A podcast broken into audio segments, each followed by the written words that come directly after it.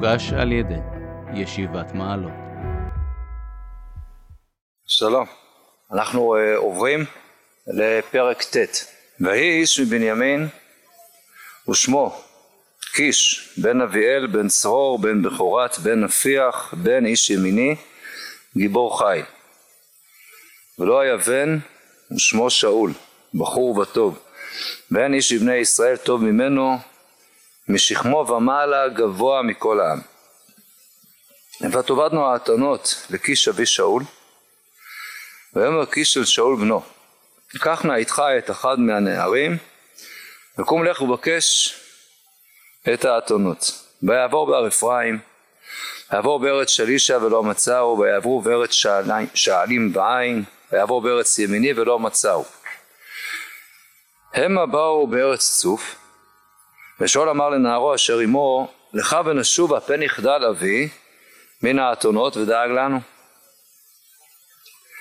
ואמר לו הננה איש אלוקים בעיר הזאת והאיש נכבד כל אשר ידבר בו יבוא. אתה נלכה שם אולי יגיד לנו את דרכנו אשר הלכנו עליה. ויאמר שאול לנערו והנה נלך ומה נביא לאיש כי הלחם הזל מכלנו ותשורה העין להביא לאיש האלוקים. מה איתנו ויוסף הנער לענות את שאול ויאמר הנה נמצא בידי רבע שקל כסף ונטיל לאיש האלוקים יגיד לנו את דרכנו. לפנים בישראל כה אמר האיש בלכתו לדרוש אלוקים לכו ונלכה עד הרועה כי לנביא היום יקרא לפנים הרועה. ויאמר שאול לנערו טוב דברך לך ונלכה וילכו אל העיר אשר שם איש האלוקים הם העולים במעלה העיר והנה מצאו נערות יוצאות לשאוב מים ואמרו להן היש בזה הרועה? ותעננה אותם ותאמרנה יש הנה לפניך מהר אתה כי היום בא לעיר כי זבח היום לעם בבמה. כבואכם העיר כן תמצאון אותו בטרם יעלה הבמתה לאכול כי לא יאכל העם עד בואו כי הוא לברך הזבח אחרי כן יאכלו הקבועים ועתה עלו כי אותו כיום תמצאון אותו. ויעלו העיר הם הבאים בתוך העיר והנה שמואל יוצא לקראתם לעלות הבמה. והשם גלה את אוזן שמואל יום אחד לפני בוא שאול לאמור. כעת מחר אשלח אליך איש מארץ בנימין ומשחתו לנגיד על עמי ישראל והושיע את עמי מיד פלישתים כי ראיתי את עמי כי באה צעקתו אליי. ושמואל ראה את שאול והשם ענהו הנה האיש אשר אמרתי אליך זה יעצור בעמי. ויגש שאול את שמואל בתוך השער ויאמר אגידה נא לי איזה בית הרועה? ויען שמואל את שאול ויאמר אנוכי הרועה עלה לפני הבמה ואכלתם עמי היום ושילחתיך בבוקר וכל אשר באוהבך אגיד לך. ולאתונות העובדות לך היום שלושת ימים אל תשם את לבך להם כי נמצאו. ולמי כל חמדת ישראל הלא לך ולכל בית אביך. ויען שאול ויאמר הלא בנימיני אנוכי מקטני שבטי ישראל ומשפחתי הצעירה מכל שורות שבטי בנימין למה דיברת אליי כדבר הזה ויקח שמואל את שאול ואת נערו ויביאם לשקטה ויתן להם מקום בראש הקבועים והמה כשלושים איש. ויאמר שמואל לטבח נא את המנה אשר נתתי לך, לך אשר אמרתי אליך שים אותה עמך. וירם הטבח את השוך ויעליה ויעשה לפני שאול. ויאמר הנה הנשאר שים לפניך אכול כי למועד שמור לך לאמור העם קראתי ויאכל שאול עם שמואל ביום ההוא. וירדו מהבמה העיר וידבר עם שאול על הגג וישכימו ויהי כעלות השחר ויקרא שמואל אל שאול הגגה לאמור קומה ושלחך ויעקב שאול ויצאו שניהם הוא שמואל החוצה. הם היורדים בקצה העיר ושמואל אמר אל שאול לאמור לנער ויעבור לפנינו ויעבור ואתה עמוד כיום ואשמיעך את דבר אלוקים טוב הסיפור הזה המפגש הראשון שבין שאול לבין שמואל ובהחלט אה, אה, נראה לא כל כך צפוי. כלומר, אנחנו ראינו בפרק הקודם אה, את כל הסיפור של בקשת המלך, ראינו את כל התרעומת שיש, את כל הקשיים ומדוע זה לא כל כך פשוט, אבל בסופו של דבר העם בכל אופן רצה, והקדוש ברוך הוא אמר לשמואל, שמע בקולם והמלכת להם מלך, קבל את מה שהם אומרים. ואז שמואל משלח את העם, כן, לכו איש לעירו, כלומר אני אעשה את זה בסדר אבל בדרך שאני בדרך שאני בוחר. עכשיו היינו מצפים אה, שנראה את שמואל יוזם, כיוון שהקדוש ברוך הוא אה, אמר לשמואל ללכת ולעשות מה שהוא אמר לו. אז היינו מצפים עכשיו ששמואל אולי יכנוס את כל העם, או יכנוס את זקני העם, אולי ישאל אותם אם הם uh, מכירים מישהו, רשימת uh, אנשים תגיע אליו, אנשים שאולי ראויים, שאולי ככה אנשים מוכרים, ידועים, אנשי חיל, עם כל מיני תכונות חשובות שיכולות להיות. או לחילופין היינו מצפים ששמואל יתפלל להשם, שהוא יתפלל לקדוש ברוך הוא, שיעזור לו, שיגלה לו, אה, שימציא לפניו את המלך, את מי שאמור להיות מלכם של ישראל. אבל לא זה מה שקורה. במקום זה אנחנו פה מוצאים אה, סיפור שבא, שבעצם אה, שמואל מבחינת הבחירה שלו נראה כאן מאוד מאוד פסיבי. המצלמה עוברת בכלל לא לשמואל אלא על שאול ומתארים את שאול ושאול בהחלט בסיפור הזה המאוד מאוד תמים הדבר האחרון מן הסתם שהוא חשב עליו זה באמת להיות מלך. הוא הלך בכלל לסיפור אחר לחלוטין. עבדו האתונות, הוא הולך לחפש. בכלל הסיפור הזה מופיע בצורה, ניגע באווירה המיוחדת שיש כאן בסיפור הזה אבל בוודאי ובוודאי לא, לא על זה אה, שאול חושב. וגם אנחנו, אנחנו, יש לנו איזושהי בעיה אה, בכך שכשאנחנו קוראים סיפורים בתנ"ך אנחנו כבר מכירים, לפחות בחלקם אנחנו כבר מכירים את הסיפור.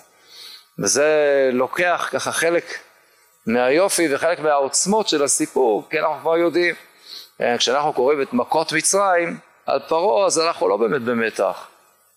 אנחנו יודעים שבסוף בסדר יש עשר מכות ובסוף הוא משלח אותם אז עוד מכה ועוד מכה אנחנו לא בלחץ. קוראים את מגילת אסתר אנחנו לרוב לא נכנסים למתח מי יודע מה כששומעים על הגזרות של המן.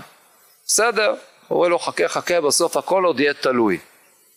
אז זה בסדר אנחנו יודעים. אז זה גם קצת מפריע לנו ליהנות או להבין לא רק הנאה אלא להבין יותר לעומק את השלבים הקודמים.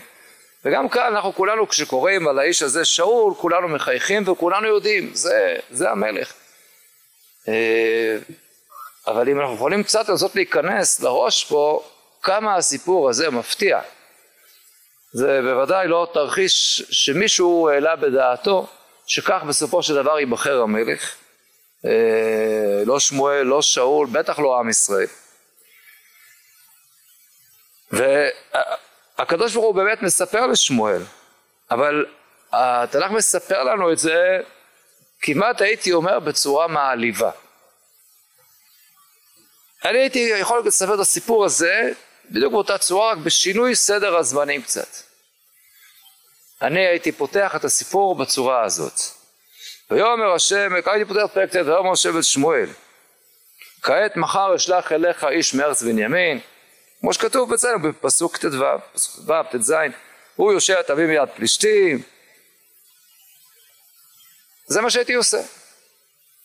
פותח, אומר הקדוש ברוך הוא מספר לשמואל ואז ואז הוא רואה לספר את מה קורה עם שאול ואנחנו כבר עוקבים אחרי שאול במבט כזה שאנחנו מלווים אותו כי שמים עליו בשורות בגדלת זה לא סתם סיפור פה זה בן אדם שעומד להיות אומר בוא בחר הקדוש ברוך הוא בוא נראה למה.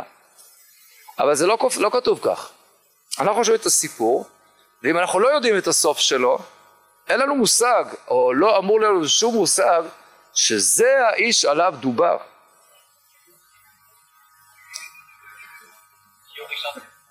אנחנו ראינו שמה שעם ישראל מחפש, זה עסקנו בהרחבה בפרק הקודם, זה איש שיצא ויילחם ויעשה פה איזשהו גיוס בכפייה, בכוח, לא יאפשר לאף אחד להתנהל כמו שהוא צריך. זהו, תסתיים התקופה הזאת, תקופת השופטים של המתנדבים בעם, עכשיו יש איש חזק, בואו, ואז, ואז עוברת לנו המצלמה לתאר איזה בחור נחמד, שהוא באמת אה, אה, דואג לאתונות של אבא שלו לחפש אותם. בסדר אה, כמעט שהייתי אומר שאם הייתי מנסה לדמיין את הסיפור הזה הייתי חושב ש... מה היה עבדו האתונות, שלחו שם שני, את, את שאול הזה ואת את נערו לחפש, ואז הם מגיעים לאיזשהו מקום ומוצאים שם איזה עדר גדול עם אה, שודדים, ובין זה הם רואים שם גם את האתונות, גזלו להם את האתונות, ואז הם מבקשים, היי, תחזירו לנו, זה האתונות שלנו, ויוצאים השודדים עליהם ומאיימים עליהם, כן, כדאי שתעופו מפה, אם לא אנחנו נהרוג אתכם, משהו שכזה, ואז מגיע, פתאום מגיע מהשדה איזה מישהו גדול וחזק, ולוקח איזה מקל, איזה עצם, ומכה שם את השודדים, שוק על ירך, ומשחרר את האתונות ונותן לנער החביב הזה שאול ולנער שלו אומר דרישת שלום לאבא שלכם. והיינו אומרים או הנה המלך. זה מלך ישראל זה אחד חזק. אבל זה לא ככה. המלך הוא זה שהלך לחפש את האתונות. עכשיו לא כשהלך לחפש את האתונות.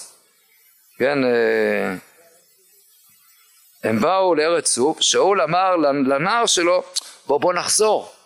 אבא ידאג לנו אה, כמה, כבר חשוך. ו, ואמא צריכה לספר לי סיפור לפני השינה, אולי, ככה. דבר שתראה, איזה אה, נער, צעיר, תמים, אולי, אולי הוא בחור טוב, זה בסדר, בחור טוב זה בסדר גמור. אבל זה לא מספיק, לא מחפשים פה רק מישהו שהוא בחור טוב, מחפשים פה מישהו שיהיה מלך ישראל. וגם שמואל הרושם שגם הוא לגמרי מופתע. מספרים לנו בדיעבד, אה אגב שכחנו להגיד לכם, השם גלה את אוזן שמואל עוד לפני כן, יום אחד לפני בו, כבר לפני יום אחד הקדוש ברוך הוא אמר לשמואל, ומה הוא אמר לשמואל? הוא לא אמר לו איך קוראים לו, הקדוש ברוך הוא יכול היה לגלות לשמואל, מחר אני שולח אליך מישהו שקוראים לו שאול, וזה, ואותו אתה תמשוך, גם זה בסדר, אבל לא, הקדוש ברוך הוא אומר לשמואל, מחר אני שולח אליך מישהו איש מארץ בנימין. והוא לא אומר לו מי זה. ועכשיו כשהוא מגיע, אז שמואל ראה את שאול, תראו רגע את פסוק אה, אה, י"ז. ושמואל ראה את שאול, ואז מה הוא, האם הוא מבין שזה האיש שעליו דיבר הקדוש ברוך הוא? בוודאי שלא. כי מיד כתוב, והשם ענהו, הנה האיש אשר אמרתי אליך, זה יעצור בעמי. כלומר מתארים לנו את זה בצורה כל כך כל כך ככה אה, בולטת שכולם מופתעים. שמואל כבר זוכה לראות את האיש, הוא כבר רואה את שאול, ורק עכשיו הקדוש ברוך הוא אומר לו, שמואל, מה אתה מסתכל ככה? כן, כן, זהו, זה המלך, תמשך אותו למלך. אז יכול להתפרש בכמה וכמה אופנים. האם הקדוש ברוך הוא, יש כאן איזושהי ביקורת אולי סמויה על כך ששמואל מעכב את המהלך? זאת אומרת שמואל אמר בסדר אני אטפל. כן? שמואל אל אנשי ישראל לכו איש לעירו. אולי זה יתעכב יותר מדי ושמואל לא עשה כי שמואל ליבו לא שלם עם המהלך. אולי זה לא עד כדי כך חריף נגד שמואל אלא שהפסוקים בוודאי באים להראות דבר אחד. המלך הזה זה מלך אשר יבחר השם אלוקיך זה מישהו שלא אתם בחרתם אותו. אלא כמו הקדוש ברוך הוא אומר, אני בחרתי אותו. אתם לא הייתם מעלים בדעתכם. כן? אם ראינו את הפסוקים בתורה, שפסוק אחד אומר, שום תשים עליך מלך, ואמרת שימה עליי מלך, אני היוזם, אני הבוחר, אז כאן בעצם מה שיבחר זה המשך הפסוק. זאת אומרת, אשר יבחר השם אלוקיך.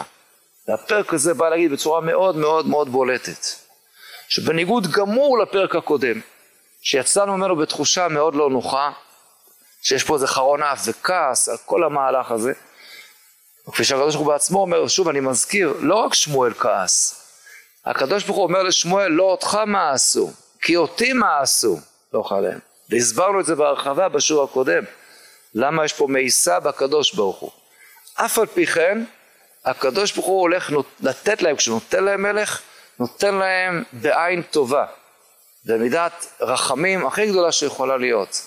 וכל התיאור כאן מתאר בצורה מאוד מאוד בולטת שזה הקדוש ברוך הוא, אף אחד לא ראה, אף אחד לא יודע, לא ישראל, בטח שאול לא יודע, עם ישראל לא יודע, אפילו שמואל הנביא, עד שהקדוש ברוך הוא לא מצביע בעצם, אומר לו זה זה זה, כן, נו, אה, גם שמואל עצמו אפילו לא יודע, אף אחד, רק הקדוש ברוך הוא.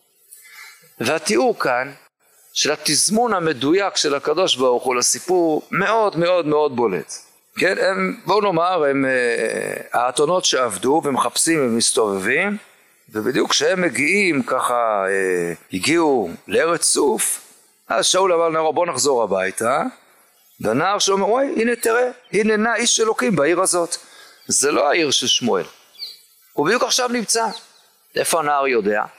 בטח היו שלטים כאלה, שלטים גדולים ברחוב, ברוכים הבאים בשם השם, כן, כולם מוזמנים לשיחתו של כן, הנביא ואיש האלוקים, פה מפיק מרגליות, שמואל, הנביא, שמואל א' ושמואל ב' ביחד מגיעים לעיר שלנו, פתאום הנער קלט שבדיוק היום הרועה נמצא בדיוק עכשיו בעיר, טוב? אבל אין, אין כסף להביא, אין, איך אפשר לבוא בלי כסף? אנחנו נדבר על הדבר הזה, זה לא, נש, לא מצלצל טוב כל כך. זהו, בלי כסף זה לא עובד? אבל אז הוא אומר, אה, בדיוק, יש לי, הנה נמצא בידי רבע שקל כסף, יש. מעולה. הכל יוצא טוב. טוב, ואז אה, הוא מגיע, שמואל, אה, שאול נכנס, והתיאור כל כך מעניין, תראו את פסוק י"ח. ויגש שאול את שמואל בתוך השער. כלומר תראו, אנחנו היינו מצפים שיהיה הפוך. הקדוש ברוך הוא גילה לשמואל יום אחד לפני כן שהמלך אמור להגיע. זה שאתה תמשך אותו. ועכשיו הוא אומר לו, אתה רואה אותו, הנה זהו. עכשיו הייתי מצפה שמי ייגש למי. ברור שעכשיו שמואל הנביא אמור לגשת אליו, אבל לא זה מה שכתוב, אלא שאול ניגש. ויגש שאול, שאול את שמואל בתוך השער, גיד לי, איזה בית אתה רואה? שאול הולך, פוגש את הבן אדם הראשון שהוא פוגש במקרה, אומר לו, סלח לי אדוני, אה, אולי אתה יודע, איפה, איפה הרואה פה? אולי אתה יודע איפה הוא נמצא? אומר לו שמואל, זה אני, בינגו. כאילו, שאול אפילו לא צריך לשאול שני אנשים. האדם הראשון שהוא פוגש, הוא שואל אותו כביכול במקרה, אולי אתה יודע מי זה? מסודר, הקדוש ברוך סידר לו, הנה, אני הרואה, הכל בסדר, זה אני, וואו, הכל מוכן. מה זה הכל מוכן? עד כדי כך ש... ויקח שמואל את שאול ואת נערו אל לשכת, הייתן להם מקום בראש הקרואים, ויאמר שמואל הטבח, תנא את המנה, ש... נו, זה באמת מאוד מאוד חשוב. יש פה את הטבח, כן, נותן לו מה? את השוק והעליה, זאת אומרת גם את הפולקה וגם את המשולש, איזה יופי. הכל, הוא אומר לו, המנה שלך מוכנה כבר, בדיוק יש לך מקום, הכל הכל מתוזמן, הכל מוכן. רק תבוא, הקדוש ברוך הוא מסדר את זה לחלוטין בצורה הכי הכי מדויקת. תראו את סיפור הנערות, פסוק י"א. הם העולים במעלה העיר, והם מצאו נערות יוצאות לשאוב מים. ואמרו להן, היש בזה הרועה? זה באמת נכון המודעות, ובאמת הוא הגיע? הרועה נמצא פה? עכשיו תראו את התשובה שעונות הנערות. ותעננה אותם ותאמרנה, יש, הנה לפניך מהר אתה, כי היום בא לעיר, כי זבח היום לעם בבמה. כבואכם העיר כן תמצאון אותו. בטרם יעלה הבמתה לאכול, כי לא יאכל העם עד בואו, כי הוא יברך הזבח, אחרי כן יאכלו הקרואים, ועתה עלו, כי אותו כיום תמצאון אותו. וואו, כאילו, מה שאלתי? שאלתי, יש בזה הרועה? איפה התשובה צריכה להסתיים? ותאמרנה יש. זהו, שאלתי, יש? יש. איזה אריכות דברים. מה זה הדבר הזה? כמה מהן מתקשקשות פה? אז יש פה שתי תשובות בחז"ל. התשובה הראשונה, שהן באמת פטפטניות. למה? כי שאול שהיה גבוה ונאה מאוד, ברור טוב, רצו להסתכל ביופיו ככה, אז התחילו להעריך בדברים. אני מתאר לעצמי איך זה היה נראה, זה לא בהכרח שהרי כתוב, כן, ותעננה אותם ותאמרנה, אז יש ותעננה ותאמרנה, אז כל אלה למדו, עברו את כל המשפט הזה ביחד, אז אתם מבינים איך זה היה, קבוצה של נערות רואות ככה בחור טוב ונאה כזה וכמו שעם הופעה מרשימה שכזאת וכל אחד צועק את משהו, אומרת כן, שאומרת כן הוא יבוא הוא יברך את הקרואים, אחת אומרת ושמעתי שהוא לא יאכל עד שיברכו, תלכו מהר תמצאו אותו, כל אחת מוסיפה משהו, איזה התקשקשות ככה. טוב, אז זה פירוש אחד שחז"ל נותנים, והשאלה על הפירוש הזה, יכול להיות שזה מאוד יפה וריאלי, מה זה חשוב? למה, למה לכתוב את זה בתנ"ך בצורה כזאת? בעיתון הארץ אפשר לתאר ככה פגישות, בסדר, טוב, זה לאנשים חושבים, אבל התנ"ך, למה לכתוב את הדבר הזה? בשביל ללמד אותנו שככה דרכן של נערות? נו, לא חושב ש... יש בזה איזה חידוש גדול. לא צריך.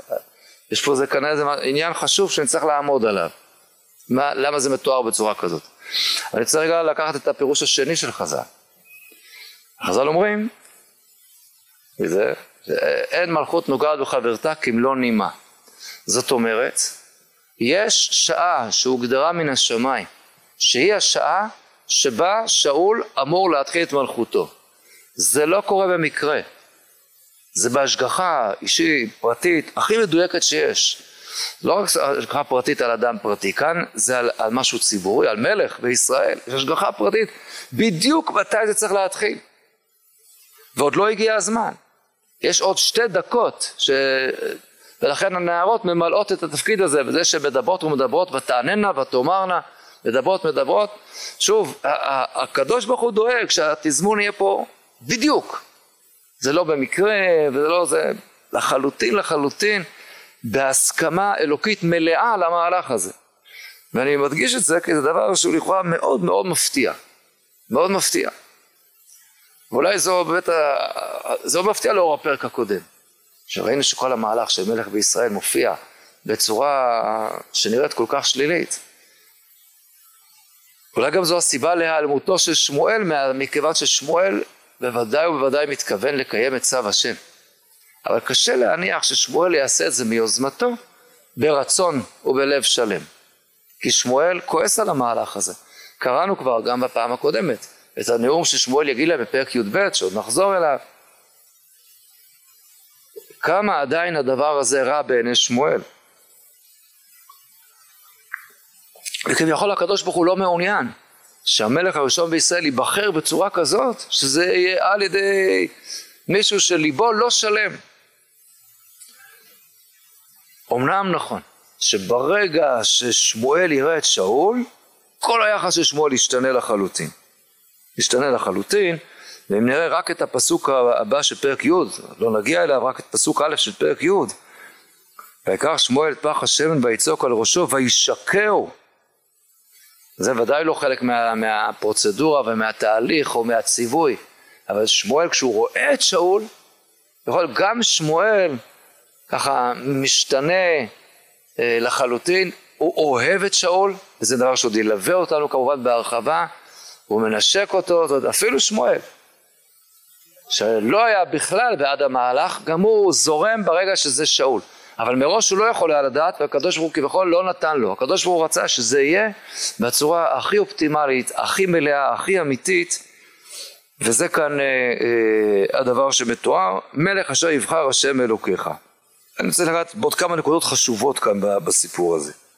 טוב, אז מה שכתוב כאן על שאול, בחור וטוב, זה בסדר, יש כאן את המשפחולוגיה שלו, ככה ממש ייחוס ארוך, אבל לא ככה לגמרי ברור למה צריך את זה, אבל אני עם זה עוד אחכה קצת. גיבור חיל לא כתוב עליו, גיבור חיל כתוב על אבא שלו, עליו כתוב בחור וטוב, אין איש מבני ישראל טוב ממנו, מצוין, משכמו ומעלה גבוה מכל העם. וזה בוודאי שוב דבר שאמור מאוד מאוד להפתיע אותנו. מה זה קשור לעניין? מה זה קשור? גבוה משכמו ומעלה מכל העם. אם הוא היה חכם מכל העם, היה צדיק מכל העם. ש... למה מלך ישראל צריך להיות משכמו ומעלה גבוה מכל העם? אנחנו לא בוחרים פה שחקן אה, לנבחרת ישראל בכדורסל. מה, מה, מה בדיוק העניין? שהוא מודגש פה הגובה של שאול. אין מנהיגים שיכולים להיות מנהיגים טובים והם לא כאלה גבוהים. יש.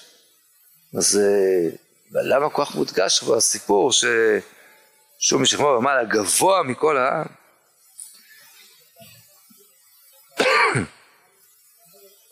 אז זה כמובן גם דבר שכנראה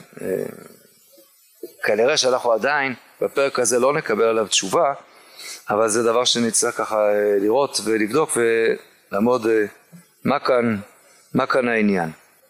בפסוק י"ב, י"ט, ויען שמואל את שאול ויאמר אנוכי הרועה. על הדבר הזה אומרים, באים חז"ל בביקורת קשה לשמואל. אתה אמרת אנוכי הרועה, חייך, אתה תראה בסוף שאתה לא רואה. וזה יבוא לידי ביטוי בשלב הרבה יותר מאוחר, כאשר שמואל ילך אה, לבית לחם למצוא את המחליף של שאול, למשוח את דוד. ואז אה, שמואל שם כידוע מתבלבל ולא מנחש נכון ומי שהוא רואה שם מה שהוא חשב שהוא אמור להיות אז כתוב ויהי כבואם, בבואם בירא את אליאב, שמואל רואה את אליאב, ויאמר אה זהו, אח נגד השם משיחו, ויאמר שמואל אל תבט אל מראהו, כי לא אשר יראה האדם, כי האדם יראה לעיניים והשם יראה ללבב. אתה לא רואה, אתה רואה לעיניים, השם רואה ללבב. זה עונש רואים חז"ל, לקח ששמואל אמר אנוכי הרואה.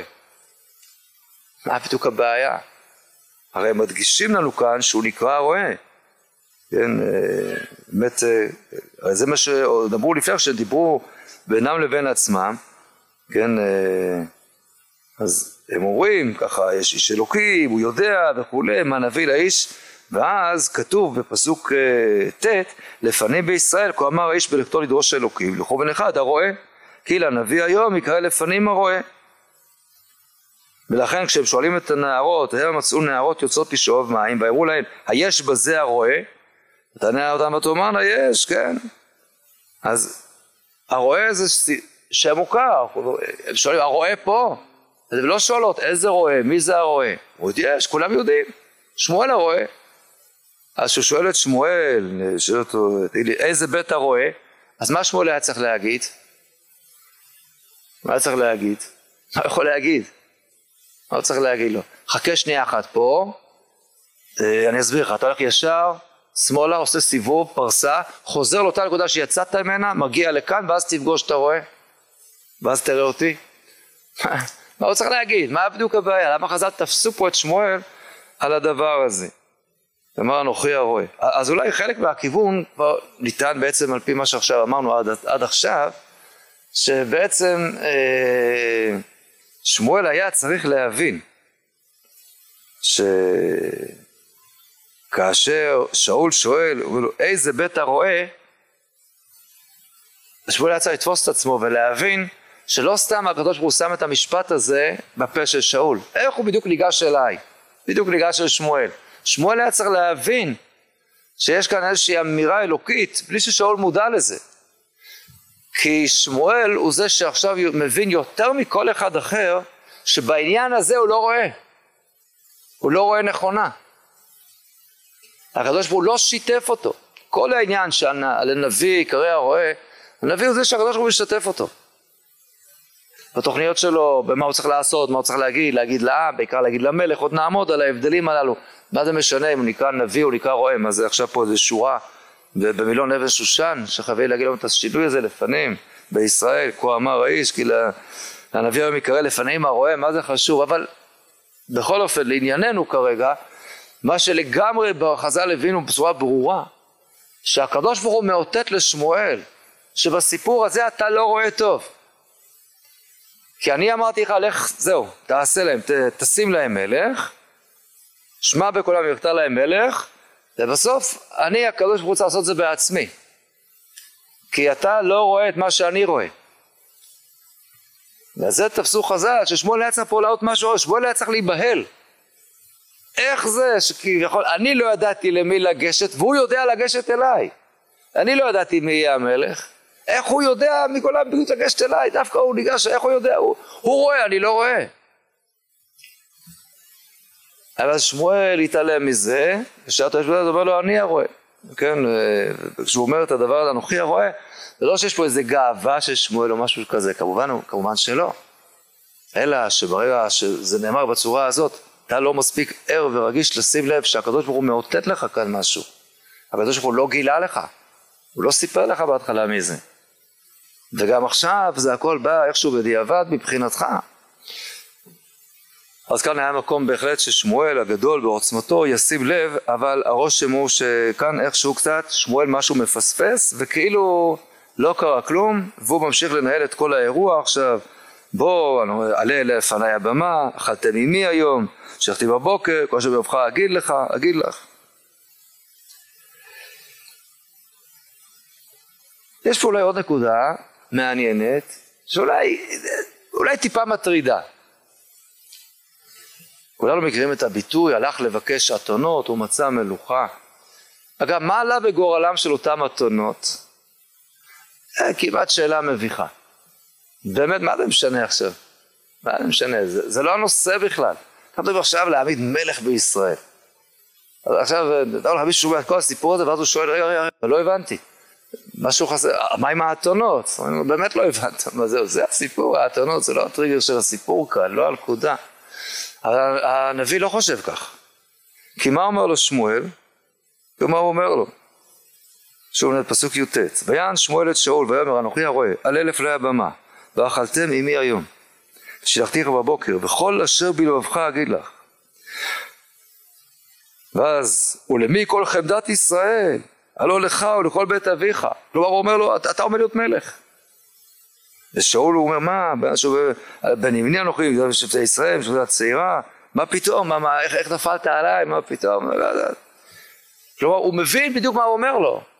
אבל באמצע כמובן דילגתי על המשפט שמה גם שמואל אומר לו ולאתונות העובדות לך היום שלושת הימים אל את לבך להם כי נמצאו אפשר, אפשר ללכת לישון רגועים כל מי שחושב שהאתונות עדיין מסתובבות לא ברוך השם האתונות נמצאו כמעט הייתי אומר על שמואל שהלך לחפש מלך ומצא אתונות הפוך למה זה חשוב?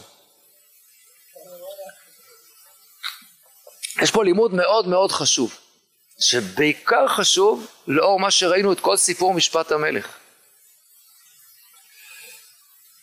המלך הזה שעם ישראל רצה, זה מלך עוצמתי, כוחני, שהוא מסוגל לעשות סדר ולקחת תקויה, לגייס אותם, לגייס בכפייה, לקחת שדות, לקחת כרמים, לקחת חמורים, לקחת סוסים, אנשים, רק בנות, לשירות, הכל למלחמות הגדולות הללו, הכל בעוצמה אדירה. ראינו כמה זה מסוכן. כמה הרגישות המוסרית פה היא עומדת בסכנה. למי אתה לוקח את השדה, למי לא, את מי אתה מפצה, למי אתה לוקח את החמור, למי אתה לוקח מגייס את הילדים ואת הבנות. כמה זה מסובך, ראינו. ואי אפשר לבוא בטענה, אז עכשיו אמרנו מלחמה, צו שמונה, מהומה, יאללה מגייסים את כולם, מה כולם, כולם בקלחת אחת, אין עכשיו זמן להתקשקש יותר מדי. הנבואה פה מלמדת אותנו ממש לא. אתה עכשיו הולך להיות מלך ישראל, אבל זה לא בא בכלל, כי הוא זה על חשבון הרגישות הכי הכי קטנה. חשוב, הוא הולך לחפש את האתונות, האתונות זה עכשיו דבר שהוא חשוב לא, לאבא שלו, זה, לא, לא מזלזלים בזה.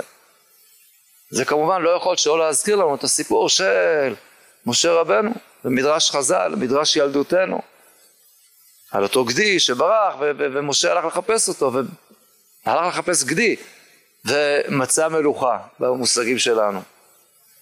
ושם זה באמת בדיוק אותו עניין, מי שמרחם על אותו גדי קטן אז הוא גם מסוגל להיות הרועה הנאמן. כך גם שאול.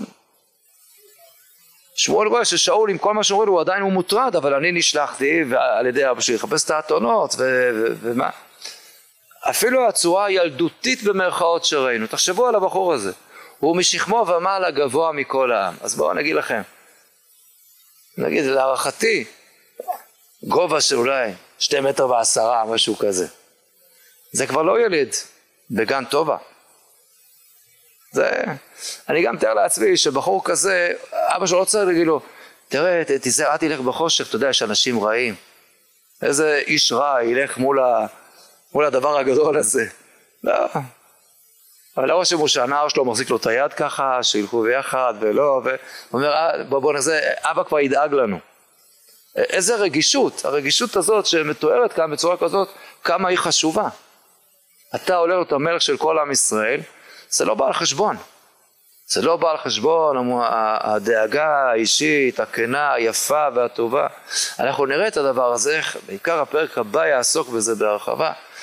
איך, איך אדם הופך למלך, איך הוא הופך להיות מאדם פרטי לאדם ציבורי כלל ישראלי, אבל זה לא בא על חשבון. אתה יכול להיות מישהו שככה מנהיג של כל הציבור, בתנאי שכל אחד ואחד, כל פרט ופרט יקר ללבך וחשוב לך ואתה רגיש לו. בניגוד למה שהעם פה בחר מלך אחד כזה שהפן האישי יהיה אולי אצלו מטושטש לחלוטין. לא, אז יש פה אחד כזה שייבחר בצורה כזאת. וזה גם דבר שמאוד מאוד מאוד חשוב, כאן להבין את הנקודה הזאת, אה, כמה זה מתחיל יפה, כמה שאול באמת הוא, הוא בחור וטוב. אנחנו, שוב, כולנו יודעים את ההמשך, בסופו של דבר זה לא סיפור הצלחה גדול, זה אחד הסיפורים באמת היותר עצובים בתנ"ך, בהיסטוריה שלנו בכלל. הפספוס הזה של מלכות שאול. הרבה נדבר על הדמות הזאת של שאול כמובן בהמשך הפרקים. אבל מאוד מאוד חשוב לזכור את ההתחלה. ההתחלה היא מתחילה כל כך יפה, כל כך טוב, בנימה כל כך אופטימית וכל כך נעימה. הפסוקים פה באמת, האווירה שמתנגנת כאן היא מנגינה נחמדה, שמחה, אופטימית, הכל טוב, הכל, הכל זורם, כל כך יפה, אין פה שום רע. גם כשמציעים להיות מלך, מה פתאום, אני הקטן, המשפחה שלי הכי קטנה, אני לא מתאים, מה, הוא מסרב, הוא לא יכול, מה פתאום, לא, הכל בסדר, הוא לא, הכל בסדר, מצוין, הכל טוב, הקדוש ברוך הוא איתך, אפילו שמואל, שאולי היינו מפחדים קצת, ששמואל כשהוא יראה את המלך הוא כבר יזעיף לו פנים, אה, אז זה אתה, אני, אתה יודע, אני לא הייתי, בסדר, יאללה, בוא, בוא, נו, בוא, הקדוש ברוך הוא אמר לי להמליך אותך, יאללה, בוא, בוא נסגור את זה, תגיע בארבע, ארבע וחמישה, סיום צילומים ואתה יכול ללכת הביתה. לא ככה. שמואל, אפילו שמואל, האופוזיציה היותר חזקה, עושה את זה כל כך נחמד, כל כך יפה כשהוא בגל, רואה אותו, עולה איתו לגג ונשאר איתו לבד, אומר לו טוב בלי, בלי, אפילו הנער שלא יישאר, רק, רק אני ואתה, באווירה אינטימית כזאת מיוחדת, מה הוא אומר לו גם, אני אגיד בבוקר, כל אשר בלבבך אגיד לך. אז אני לא יודע אפילו כרגע מה זה כל אשר בלבבך אגיד לך. איזה דברים, הפסוקים לא מתארים לנו מה זה היה. אז גם בלי להבין, כל אחד יכול לנחש עכשיו, מה הוא אומר לו, כל הרצות, כל השאיפות, כל הבקשות, אני אגיד לך, אני אגיד לך מה עושים ואיך עושים, הכל, אני אדריך אותך, יהיה בסדר גמור, יהיה מעולה. איזו, איזו, איזו פתיחה, פתיחה כל כך נפלאה, שבהחלט אה, אומרת שיש פה, יש פה הרבה מאוד למה, למה לצפות. וכאשר בסופו של דבר זה לא ילך, אז זה באמת, זאת תהיה בהחלט אה, אה, אבדה אה, לחלוטין, לחלוטין לא פשוטה לעם ישראל. נקודה נוספת שמודגשת כאן, וגם היא מאוד מעניינת כמובן, וכאשר אנחנו אה, אה, קוראים את ה... כבר בפסוק הראשון את הייחוס, של שאול, זה מתחיל ואיש מבנימין, ושמו כאיש בן אבי בן איש ימיני. אז הוא, הוא מבנימין ובן איש ימיני, נשמע אפילו קצת, קצת מיותר, קצת כפול הסיפור הזה, שהוא מבנימין. בפסוק ט"ו זה שוב חוזר, ט"ו ט"ז, והשם גלה את אוזן שמואל יום אחד לפני בו שאול לאמור, כעת מחר אשלח אליך איש מארץ בנימין. כן, אז הוא איש מבנימין, מארץ בנימין, ושאול ער לדבר הזה. ואן שאול בפסוק כ"א, ויאמר הלא בן ימיני אנוכי, מקטני שבטי ישראל. ומשפחתי הצעירה מכל משפחות שבטי בנימין. למה דיברת עליי כדבר הזה? מאוד מודגש פה הסיפור הזה של בנימין. שהוא בנימין. ראו, אנחנו כולנו היינו אולי מצפים שאם הקדוש ברוך הוא בוחר מלך אז הוא יבחר, כולנו יודעים מה השבט שיועד למלכות. זה כנראה שבט יהודה, כפי שבסופו של דבר גם יקרה. למה הקדוש ברוך הוא בוחר פה דווקא איש מבנימין? ושוב אני אומר, חשוב מאוד לדעת, לא מבחינת יש בחירה, והקדוש ברוך הוא ידע מראש כל מה שעתיד לקרות, אבל אף פעם יש פה בחירה חופשית מוחלטת. ואם שאול היה נוהג כפי שצפו, כפי שהוא בטח היה אמור להיות, לכאורה זהו, זה המלך, אז המלך היה נשאר בבנימין. המלכות לא הייתה נלקחת ממנו. לא צריך הוא נתנה לרעך הטוב ממכה. אם הוא היה בסדר, אז היה נשאר שם. אז למה דווקא בנימין? דגש לזה של בנימין. אז יש בזה כמובן, ב- ב- בהרבה רמות אפשר לענות על זה, אבל בהקשר הזה שלנו הדבר אולי הבולט ביותר הוא כמובן אה, הסיפור שמסיים את ספר שופטים.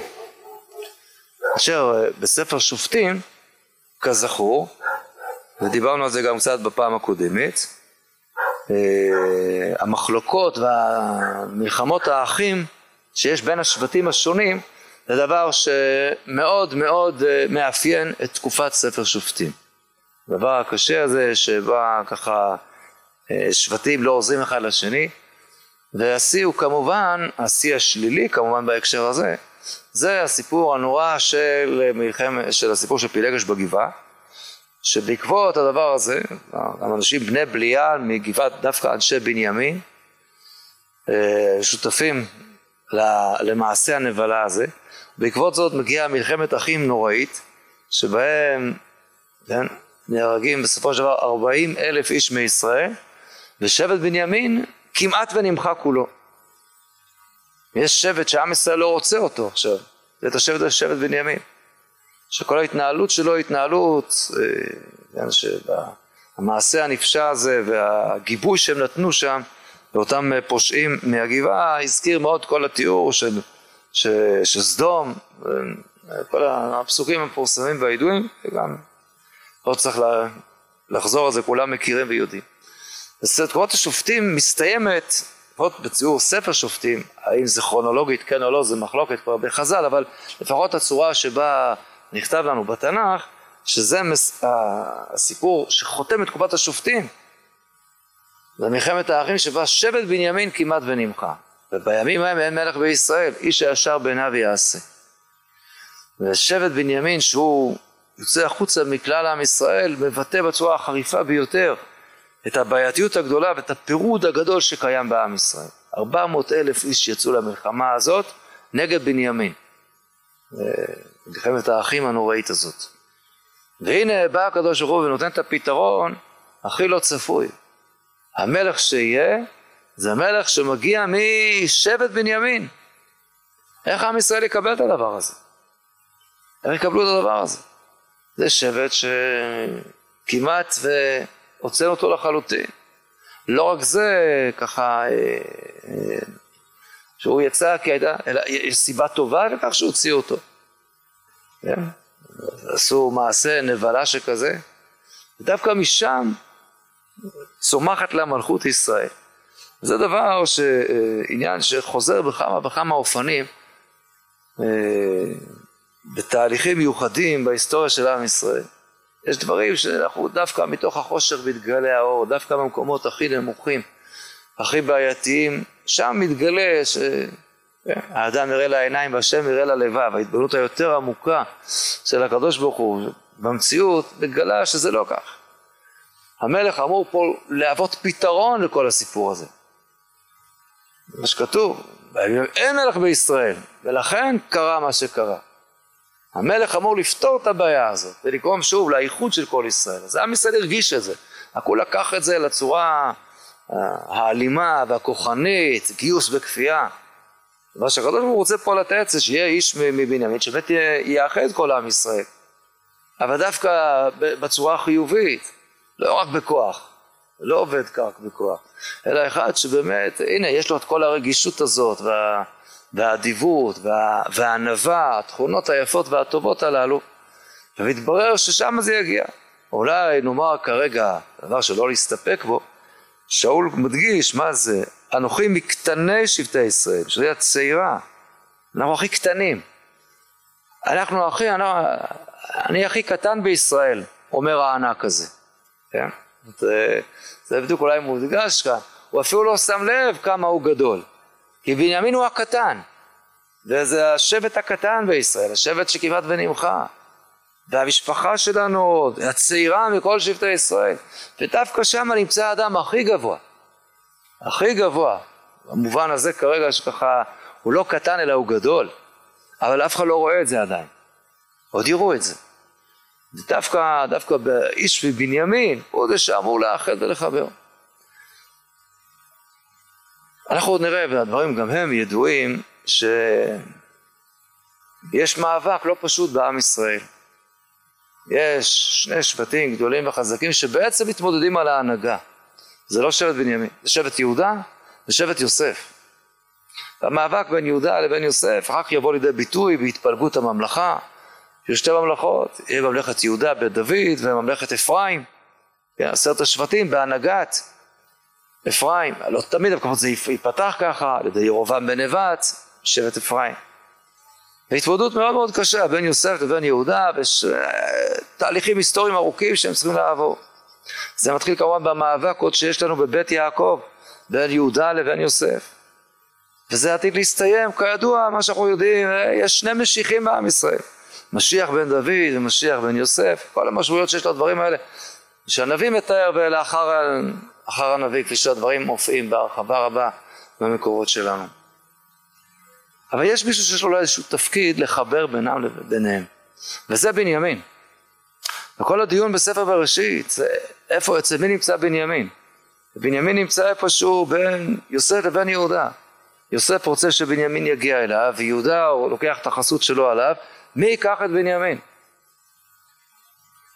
ומה שרוצה ההיסטוריה היהודית כאן לגלות זה לא מי ייקח את בנימין, הפוך, בנימין ידאג לכך שהם שניהם יהיו מחוברים.